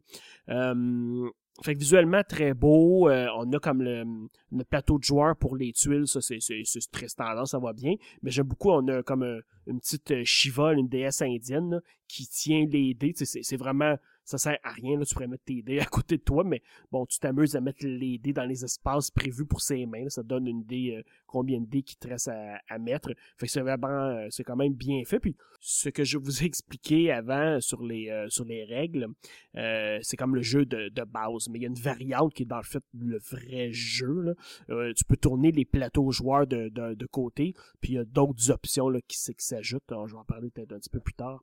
Euh, fait que visuellement, très cool les plateaux de joueurs. Les dés sont magnifiques, naturellement. Moi, j'aime ça, les dés avec des couleurs un peu transparentes. Ça faisait passer à Sagrada, mais les dés sont trois fois la grosseur. Fait que euh, très cool les toutes les tuiles et le pion premier joueur qui est un assemblage en carton rigide d'un éléphant. T'as comme trois trois quatre morceaux qui est super magnifique. Tout le monde veut le jeton premier joueur. C'est vraiment euh, très très beau. Euh, la boîte comme telle est belle. Le, le, le, cover est beau. Puis à l'intérieur euh, l'insert tout s'insère quand même assez bien. Il n'y a pas grand chose qui bouge là-dedans. T'as des casiers pour mettre les, les jetons des joueurs. T'as un trou pour mettre le fameux pion premier joueur les plateaux s'empilent bien, fait que pas de tracas là-dessus. Au niveau du gameplay, euh, comme je disais, moi j'ai été hyper surpris, je m'attendais pas vraiment. Euh, je l'ai acheté un peu sur le coup de tête, j'avais vu, j'avais entendu dire par les, critiques que c'était bon, puis les brands, euh, bon, fait que tout de suite ça, a été un achat. J'ai vraiment pas été déçu que ce soit une course. C'est vraiment différent. J'aime beaucoup ce, cet, aspect-là de pouvoir euh, ok, je, vais essayer de monter une stratégie, un engin pour arriver le plus, plus vite possible à mon but. Ce qui a fait en sorte que euh, j'ai peut-être trouvé que les premiers tours étaient un peu là. C'était slow à partir. Parce qu'il faut bien comprendre qu'on commence avec trois ouvriers. Il y en a trois autres sur le plateau qu'on peut débloquer. Fait que plutôt que comme les autres jeux de placement d'ouvriers où on va acheter un ouvrier, dans ce cas-ci, ils sont placés sur les pistes de, pointage. Donc il y en a un sur la piste de, de, gloire, il y en a un autre sur la piste d'argent, puis il y en a un sur la rivière Gange. Dans le jeu de base, une fois qu'on a euh, débarré deux des trois euh, ouvriers supplémentaires, on retire l'autre, donc peu importe dans l'ordre, tu les débarres. Mais avant d'atteindre ton quatrième ouvrier, c'est quand même, même si tes tours se jouent très rapidement, le jeu est long à te récompenser un peu. Ça, c'est, je dirais, à deux joueurs. À deux joueurs, c'est ce que j'ai trouvé le plus, le plus long, c'est que les 5, 6, 7 premiers tours, tu fais des choses, mais c'est pas c'est pas très satisfaisant. Qu'est-ce qui va arriver, c'est que tu vas faire deux points d'argent, mais ça va te coûter trois, fait que tu recules de trois. T'avances de deux, tu recules de un. T'avances de quatre, tu recules de trois. Ça prend du temps avant de faire six, sept, huit, neuf argent, puis que ça t'en coûte juste deux. Alors, il y a quand même ça là, à prendre, à prendre en compte. C'est que les premiers tours, c'est un peu plus long. Puis aussi que tu débarres les, les ouvriers supplémentaires, ah ben là, là, l'aspect course embarque parce que là, tu fais un paquet de points dans ton tour, puis ça va vite que tes marqueurs peuvent se croiser. Ce qui donne l'occasion d'ailleurs d'essayer de planifier des stratégies différentes. Moi, la plupart de mes parties, j'ai fait des stratégies mixtes. Fait que j'essaie de faire un peu de points de gloire, un peu d'argent, puis d'essayer de me rencontrer au milieu quelqu'un pourrait probablement essayer de faire une stratégie une ou l'autre, c'est-à-dire plus générer des sous, passer d'avancer le marqueur de sous le plus possible et aller rencontrer son marqueur de, gloire qui serait plus au début, disons, euh, ou essayer le contraire. Je pense que c'est plus facile la stratégie d'argent parce qu'on peut activer les marchés. Il y a des façons de réactiver, c'est ça, plusieurs fois les marchés. On peut euh, activer un tour les marchés, s'emparer du premier joueur, rejouer tout de suite les réactiver. On peut faire euh, deux tours collés où est-ce qu'on fait 10, 12 sous d'un coup. Tandis que la piste de gloire, c'est vraiment des endroits euh, très stratégiques où ça monte, à part les bâtiments qui sont activés quand on les place sur notre tuile joueur. c'est peut-être moins facile cette stratégie-là. Je pense que c'est soit une combinaison des deux ou d'y aller juste monétaire à fond. Euh, mais bon, je ne l'ai pas essayé, la stratégie juste point de gloire, faudrait que j'essaie. Euh, je pense aussi que le, ce qui arrivait, moi je suis pas un joueur qui fait de l'OP, je fais pas d'analyse de, de, de, de, paralysie d'analyse là. Alors quand j'arrive à mon tour je fais juste regarder ce qui se passe puis je le, je le joue. Je pense pas que c'est un jeu qui en génère non plus ça va assez vite. La seule chose, c'est que euh, au moment où on me faisait choisir des dés euh, à mon choix, euh, à deux joueurs, je trouvais que la décision de quel dé prendre était peut-être moins importante ou moins moins évidente. bon, j'ai pas de dé en stock, faut que je me prenne un dé, quelle couleur, Bon, c'est sûr que bon, je pourrais aller choisir, ok, je veux m'acheter absolument une tuile mauve, je vais aller me chercher un dé mauve. Mais en fait, c'était pas vraiment ça. Dans mes parties, j'ai juste récupéré un dé, peu importe la couleur, puis au prochain tour, j'ai commencé à gérer avec, parce qu'on peut prendre un dé, l'échanger pour deux autres d'une autre couleur, ou activer une action avec ce dé-là. Donc, c'était, on dirait, moins important. Par contre, à trois à quatre joueurs, euh, là, le choix, la sélection des couleurs de dés devient beaucoup plus importante parce que les tuiles à acheter, ils partent plus vite. On a quand même 12 piles, euh, donc on a euh, quatre couleurs, puis on sépare les quatre couleurs en trois piles de couleurs différentes. Donc on a toujours accès à 12 tuiles face visible, trois par couleur. Donc, euh, avec deux dés, absolument, tu peux acheter pas mal n'importe quoi ce qui est disponible au moment où ton tour arrive. Fait que c'est rare que tu vas dire, ah, je vais absolument prévoir d'acheter cette tuile-là. C'est sûr que tu les veux. Si tu as une planification de marché spécifique, tu vas absolument avoir euh, du, de la soie ou tu veux absolument avoir euh, du thé. Bon, tu vas essayer d'acheter de, ces tuiles-là ou tu vas absolument aller en ligne droite pour avoir ton bonus de plateau. Mais c'est ça, je trouve qu'à deux joueurs, il y a peut-être moins ce côté-là où que, ah, ça me prend absolument le dé de cette couleur-là, tandis qu'à trois à quatre, oui, là, ça, ça plus. Maintenant, je dois peut-être parler vite vite. Euh, les règles, comme je dis, c'est des règles de base. Il y a une version avancée qui est dans le fond le vrai jeu. Donc, plutôt que de jouer avec un maximum de cinq ouvriers, on débarre le sixième. Donc, au lieu de, d'enlever le sixième euh, ouvrier, une fois qu'on a récupéré les, les, deux, euh, les deux premiers, on le, on le laisse. Donc, on a accès à nos six ouvriers. Par contre, plutôt que d'avoir un maximum de 10 dés, on en a seulement 8. Donc, on tourne notre plateau euh, Shiva de côté, puis on a accès seulement à 8 dés. Euh, ça rajoute aussi euh, plusieurs petits trucs. On peut tourner notre plateau de joueurs où est-ce qu'on met nos tuiles euh, bâtiments.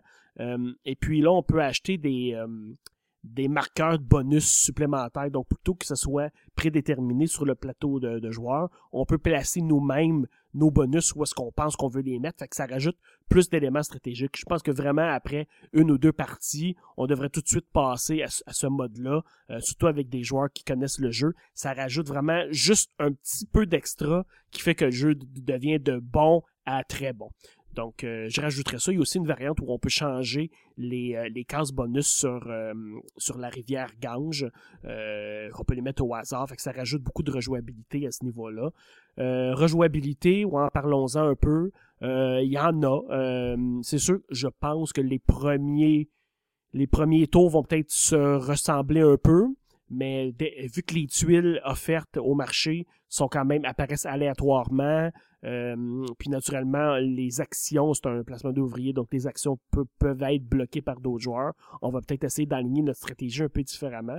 Fait que je pense que pour ces raisons-là, là, il y a quand même beaucoup de rejouabilité. Euh, Sinon, quoi d'autre? Le prix, bah, c'est standard pour un jeu euro, fait qu'environ une soixantaine de dollars. Je pense qu'on en a pour notre argent là, dans ce cas-ci. Le jeu est multilingue, avec gros plus. Euh, même, il est, multi, multilingue. Tout ça dans un seul livret. Je trouvais ça intéressant. Il y a des compagnies qui nous mettent plusieurs livrets, un par langue. Puis des fois, tu te ramasses soit à recycler les, euh, les règles des autres langues ou euh, puis juste garder anglais français là. mais dans ce cas-ci ils sont toutes brochées dans le même dans le même manuel je trouve ça intéressant. Euh, c'est sûr qu'il faut aller soit au centre pour la version anglaise ou à la fin pour la version française mais ça c'est pas très grave. Fait que j'ai trouvé ça très très bien. Cinq pages de règles simple à apprendre simple à expliquer aux autres aussi. Tout le monde peut catcher assez vite. Fait que je dirais que pour des gamers qui sont euh, nouveaux, mais qui ont quand même joué à certains, certains jeux, on peut tout de suite les embarquer là-dedans. Après un aventurier du rail, après, euh, après des jeux qui ont, qui ont expliqué un peu des concepts de base de placement d'ouvriers, après un âge de pierre ou après un viticulture. Je pense qu'on peut très bien intégrer un Rajas of the Ganges. Je pense que c'est un, un beau hit, c'est une belle pièce dans sa collection. Fait que je le recommande fortement. Maintenant, on va arriver à la dernière section du podcast. C'est une nouvelle, euh, une nouvelle petite section. Alors, euh, j'ai des idées pour, euh, depuis plusieurs années, en tant que joueur et en tant que collectionneur, de designer mon propre jeu. Mais bon, ça reste une petite aventure personnelle, mais j'ai décidé de, de, de, vu que j'ai une idée là, que je veux, je veux en 2018 essayer de, de me rendre jusqu'à un prototype, j'ai décidé de partager les étapes avec vous en même temps. Fait que je vais comme penser à voix haute. J'ai comme un, je me suis fait comme un plan. Je vais essayer de vous présenter les, choses, les diverses ressources que, que j'ai utilisées, euh, où est-ce que je bloque, où est-ce que j'avance, euh, est-ce que j'ai des idées que finalement j'ai complètement scrappées. Faut qu'on va faire un genre de, de, de, de design collectif. Là. Euh, vous pourrez, si vous voulez, naturellement participer directement sur la page Facebook, là, sur la publication de l'épisode, ou peu importe. Là. Vous pourrez m'envoyer vos idées si vous voulez, si vous trouvez des, des, des trucs, si vous avez des ressources euh, à, me, à, me, suggérer là, pour l'évolution du projet. Je suis pas du tout rendu à un Kickstarter puis à faire des millions de dollars. Je suis vraiment à, essayer de partir d'une idée parce qu'on sait qu'une idée vaut est mais elle vaut rien tant que c'est pas un produit. Là. Alors, je vais essayer d'amener mon idée vers le prototype. Fait que j'aimerais ça d'ici la fin de l'année, avoir un prototype puis commencer à faire peut-être des tests. Euh, fait qu'on va commencer ça. Euh, ça s'appelle Croissant Inc. Bon, bon, bon, bon, bon, bon, bon. Croissant Inc., Croissant Inc. Mais qu'est-ce que c'est ça, Croissant Inc?? Croissant Inc., c'est euh, l'idée que j'ai pour un petit jeu de société. Ben oui, ben oui, ben oui. On a tous euh, l'idée euh, de faire un jeu de société un jour ou un autre. Alors, naturellement, on sort nos papiers, nos crayons, puis on écrit plein de notes. On rêve à ça. On fait, on fait des tours d'autobus, on écrit d'autres notes, on recommence, on scrape nos affaires, puis on finit par juste oublier d'autres trucs dans un tiroir, puis on se dit que ça arrivera jamais. Alors, j'ai décidé cette année que ça arriverait peut-être.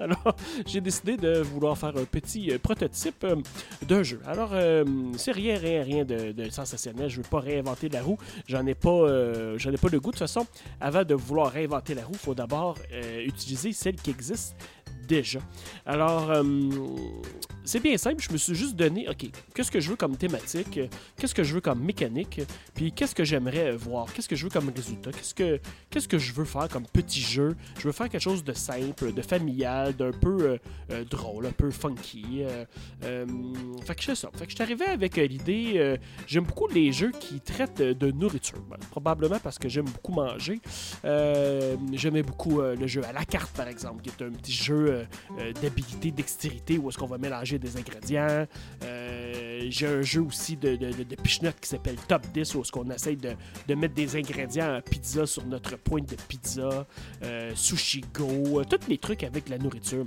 Il y a aussi bientôt Kitchen Rush, qui est un jeu de RTPA Games qui prend le principe de Overcook sur console ou sur Steam, qui est un jeu vidéo dans lequel, en collaboration ensemble, tu essaies de, de faire le plus de menus possible.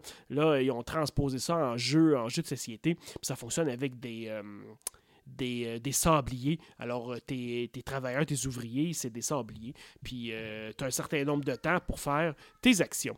Alors, Partant de ça, je dis OK, bon, je veux une thématique euh, nourriture, euh, puis je veux quelque chose d'un peu euh, comique, un peu drôle, humoristique. Fait que j'ai décidé d'appeler ça Croissant Inc. Pourquoi Inc? Parce que je veux, dans le fond, que les joueurs fassent la vie de, de boulanger. Je dis, OK, OK, on va faire des boulangers, puis ça va se passer dans un petit village, euh, dans un petit village sur le français, un petit village français complètement inventé, rien, rien de, très, très, euh, très, très sérieux, dans lequel le village est tellement petit, mais il y a beaucoup de monde qui veulent devenir des boulangers. Alors, euh, c'est la prémisse du jeu, deux et quatre joueurs, puis le maire du village dit, OK, c'est correct, là, vous pouvez tout être des, des boulangers si vous voulez, mais je vous donne un concours, vous avez euh, un mois, un certain nombre de temps pour me prouver que vous allez euh, euh, que vous êtes le meilleur boulanger. Vous allez essayer d'acquérir le plus de, points de, prestige et le plus d'argent possible. Celui qui va avoir le plus d'argent va remporter le privilège d'être le boulanger du village. Alors, partant de ça, j'ai décidé que je voulais peut-être quelques petites mécaniques intéressantes là-dedans. Je voulais que ça s'attache le plus possible au thème. J'aime beaucoup, beaucoup les jeux à thème, puis je trouve que souvent dans l'euro, malgré que dans les dernières années, ça s'est beaucoup amélioré, je veux quelque chose qui représente le plus le thème possible. Alors, je veux vraiment avoir la sensation de, de, gérer ma boulangerie. Ça, c'est vraiment comme vraiment quelque chose que je, souhaite du jeu. Je veux pas juste pousser des cubes parce que je veux faire une action. Je veux vraiment avoir l'impression que je gère une boulangerie. Alors, partant de ça, j'ai deux mécaniques que je veux intégrer dans mon jeu. Alors, je veux... Euh, du card drafting, donc euh, du recrutement de cartes, parce que c'est une mécanique que j'aime particulièrement. Et puis, euh, je veux de la sélection d'actions. Donc, euh, oui, avec des ouvriers, mais pas nécessairement du placement d'ouvriers. Vraiment, je choisis une action, j'exécute l'action. fait que ça, c'est deux mécaniques que je veux vraiment. Puis, je veux être capable de gérer mes ressources. Puis, je veux un fond, tout ça, soit un fond d'économie. Je veux gérer des sous. Il n'y a pas beaucoup de jeux ces temps-ci où est-ce que tu essaies de faire de l'argent. Tu sais, tout le monde, euh, on n'aime pas Monopoly, on n'aime pas ces affaires-là, mais je veux vraiment une, thématique. Je veux être un entrepreneur. je veux que euh, tu fasses la gérance de ta, de, ta boulangerie euh, de toutes sortes de façons possibles. Fait que ça, c'est, ça, c'est généralement, là, ça, c'est l'idée que je veux avoir dans mon jeu. Fait que là, j'ai commencé à écrire plein de choses. Je ne ferai pas tout aujourd'hui. On va faire ça en plusieurs étapes. Mais euh, je vais vous raconter un peu ce que je vois. Je vais pas nécessairement tout arrêter les, euh, les mécaniques, mais voici ce que j'en pense pour l'instant. Fait que jeu donc 2 à 4 joueurs, stratégie un peu économique. Chaque joueur va avoir euh, son ouvrier principal qui est soi-même. On est boulanger. On a un certain nombre d'actions parce qu'on est le propriétaire de la boutique. Ah, disons trois actions. Peu importe, le nombre d'actions n'est pas important à ce point-ci. On va avoir euh, à chaque matin, parce qu'on va se lever et puis on va aller dans notre boulangerie, puis on doit faire de la nourriture. Pour faire de la nourriture, ça me prend des ingrédients. Donc c'est là que mon euh, recrutement de cartes vient en compte. On va avoir un deck avec un certain nombre d'ingrédients.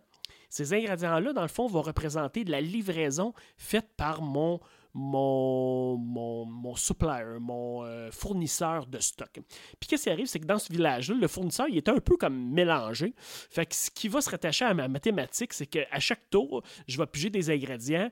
Puis bon, c'est ce que le fournisseur m'a livré ce matin-ci. Faut que je compose avec. C'est vrai pour tous les autres joueurs. Il va avoir, il va peut-être être mélangé dans les commandes. Je vais piger un certain nombre de cartes, 5 cartes sur 10 dans mon deck. Je vais avoir un certain nombre d'ingrédients, de la farine, de l'eau, du sucre, peu importe.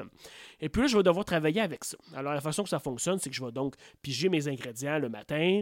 Je vais avoir une série de recettes. Recettes que je pense, j'imagine, dans le jeu pouvoir être évolutives. Donc, peut-être que je commence avec un certain nombre de recettes. Par exemple, euh, la baguette, euh, le croissant et euh, le biscuit briseur de chocolat. Et puis, plus la partie avance, plus je peux faire des recettes différentes, plus compliquées. Par exemple, des tartes aux fruits, des strudels, toutes sortes de trucs comme ça. Alors, je veux essayer d'avoir une partie, donc, les livres de cuisine, donc avec les recettes. Et je veux que mon recrutement de cartes, ce soit vraiment ma livraison, mes ingrédients. Je veux être capable euh, de gérer mes ingrédients. Je veux être capable que quand on met livre, que je puisse cuisiner avec, mais je veux être capable aussi d'en garder si j'en ai pas besoin à ce moment-ci. Par exemple, on me livre de la farine en trop ce jour-ci, je veux pouvoir gérer un genre de, stockage. Je veux être capable d'avoir un garde-manger dans lequel je vais sauvegarder mes ingrédients tour après tour, que je vais pouvoir gérer. OK, euh, j'ai finalement reçu euh, trois farines, j'en avais sauvegardé deux dans mon garde-manger du tour précédent, ça me fait cinq farines, je peux faire tant de ressources, tant de, euh, de pain, de baguettes, euh, euh, de croissants, etc. Fait qu'il va y avoir comme une gestion de nos ressources, de nos livraisons. Puis, dans le recrutement de cartes comme tel, ce que je vais avoir, c'est des mises à jour de mes commandes aux fournisseurs. Donc, ma, mon deck de cartes représente mes possibles ingrédients à être livrés. Puis, je vais pouvoir augmenter le, type d'ingrédients et aussi le nombre d'ingrédients. Donc, je pourrais décider d'avoir, par exemple, euh, une farine x2. Donc, au lieu d'avoir un, une ressource farine, je pourrais avoir une carte, deux ressources farine. Je pourrais avoir des cartes euh, euh, fruits. Donc, si je veux avoir une recette de tarte aux fruits, au départ, je commence peut-être pas avec une carte avec des fruits. Je pourrais ajouter ça à ma commande. Mais ça ne veut pas dire que le fournisseur va me livrer le matin. Il va falloir qu'on gère un peu ça comme ça. Fait que ça, c'est la partie recrutement de cartes partie sélection d'actions, ben à ce moment-là, ben là, j'aurai plusieurs actions que je peux faire dans mon tour. Naturellement, je vais être limité. Je suis, le, gérant du magasin, mais j'ai un certain nombre d'heures que je peux travailler dans ma journée, donc que je pourrais représenter par un certain nombre d'actions, euh, supposons trois. Puis dans ces actions-là, je pourrais donc cuisiner, parce que je dois m'occuper de ma boutique, mais je dois cuisiner avec les ingrédients que j'ai eus dans mon tour. Donc, euh, je, regarde mes recettes, je prends mes ingrédients, je fais de la cuisine. Je pourrais vouloir m'occuper de mon marketing et de la vente. Je pourrais vouloir modifier mes livraisons. Donc, dans mon tour, appeler mon fournisseur, dire euh, ben, je vais ajouter, euh, rajoute-moi une carte. Fait que là, ça serait l'achat de cartes pour mon recrutement de cartes. pourrait se faire comme une action ici. Je pourrais aussi décider d'embaucher un employé supplémentaire, un temps partiel. J'ai besoin de plus d'actions autour suivant, j'engage quelqu'un à ce tour-ci. Tour suivant, j'ai une action supplémentaire, mais ces employés-là, je dois devrais les payer, donc ça va me coûter des sous. Et puis, je vais avoir, euh, je pourrais aussi améliorer mon équipement, soit euh, cuisiner plus ou euh, élargir mon, mon garde-manger pour pouvoir garder plus d'ingrédients. Fait que ça, c'est un genre d'action que j'aimerais faire. Autre petit truc que je veux faire, c'est au niveau, une fois qu'on a fait nos, euh, nos aliments, nos croissants, il faut les vendre. Puis c'est là, j'aime beaucoup, moi, euh, le jeu de Uwe Rosenberg, euh, The Gates of Loang. Puis là-dedans, tu as des cartes avec des commandes. C'est des clients qui nécessitent des choses. Fait que je voudrais essayer d'avoir des cartes clients. Les clients demandent un certain nombre de produits, par exemple baguettes, tartes, machin puis ils ont un, certain nombre d'argent qu'ils possèdent sur la carte. Ils ont amené leur portefeuille, ils ont 20 pièces à dépenser dans mon magasin. Comment je peux faire pour maximiser ma vente à ce client-là? Est-ce que je suis capable de combiner euh, deux croissants, euh, une brioche, puis compléter sa commande pour avoir le maximum d'argent disponible de ce client-là? Puis je veux, j'aimerais ça aussi peut-être essayer de gérer le... euh, comme je pourrais dire, la fraîcheur de l'aliment. Donc, un tour, je cuisine, je mets dans ma stalle, il y a comme les, les, les, produits sont représentés par des cartes, supposons, en faisant ça facile. Et puis, quand on les cuisine, ils sont dans la stalle frais du jour. Donc, à frais du jour, me donnerait, si je les vends à un client, il pourrait me donner un bonus à la fin du tour, si j'ai des trucs qui ne sont pas vendus, il pourrait se déplacer d'une case vers la droite dans la stalle frais, mais moins un jour. Ils sont comme frais, mais un jour supplémentaire, deux jours supplémentaires, puis après deux jours, peut-être que je pourrais avoir l'option de le donner à un organisme de charité pour faire des points de renommée ou quelque chose comme ça. C'est très, très général. Donc, manipulation des cartes, des commandes, euh, gestion des clients. Peut-être qu'il y aurait une façon, donc, dans mon action marketing, d'aller réserver une carte client euh, parce que je sais qu'au prochain tour, je pourrais lui vendre à gros prix. Fait que je pourrais peut-être me réserver une carte client. Ça, serait, ça ferait partie de mon action marketing parce que dans le fond, j'attire des clients. Donc, je me réserve des clients à l'avance parce que je sais que je vais avoir une bonne journée de, vente. Et puis, euh, puis ça enlève aussi des clients aux adversaires. Fait qu'on peut regarder ce que les autres font, ce que nos concurrents essaient de faire. Ah, il va se faire plein de croissants, je vais aller voler son client. Fait qu'on peut faire un genre de move défensif, faire du hate draft, un peu là-dedans. Fait que ça, c'est comme un peu la base. Fait qu'on va partir de ça. Euh, je vais terminer euh, le podcast là-dessus. Cogiter ça. Moi, je vais cogiter ça de mon bar. J'ai déjà écrit d'autres pages, euh, d'autres affaires. Je vais essayer de vous détailler dans le prochain épisode ce que chaque action, ce que je pense pouvoir faire là-dedans. Mais je voulais juste vous donner un aperçu. Fait que Croissant Inc., c'est un peu ça. Fait que c'est un jeu de gestion de ressources, draft de cartes et puis tout ça. Fait que sur ce, merci d'avoir été là pour le sixième épisode de Sur le plateau. Et puis on se revoit très bientôt. Au revoir. Et c'est ce qui met fait à un autre épisode de Sur le plateau. Merci d'avoir été là. Suivez-nous sur Facebook, Facebook barre oblique sur le plateau et sur internet à surleplateau.ca. Merci et à la prochaine.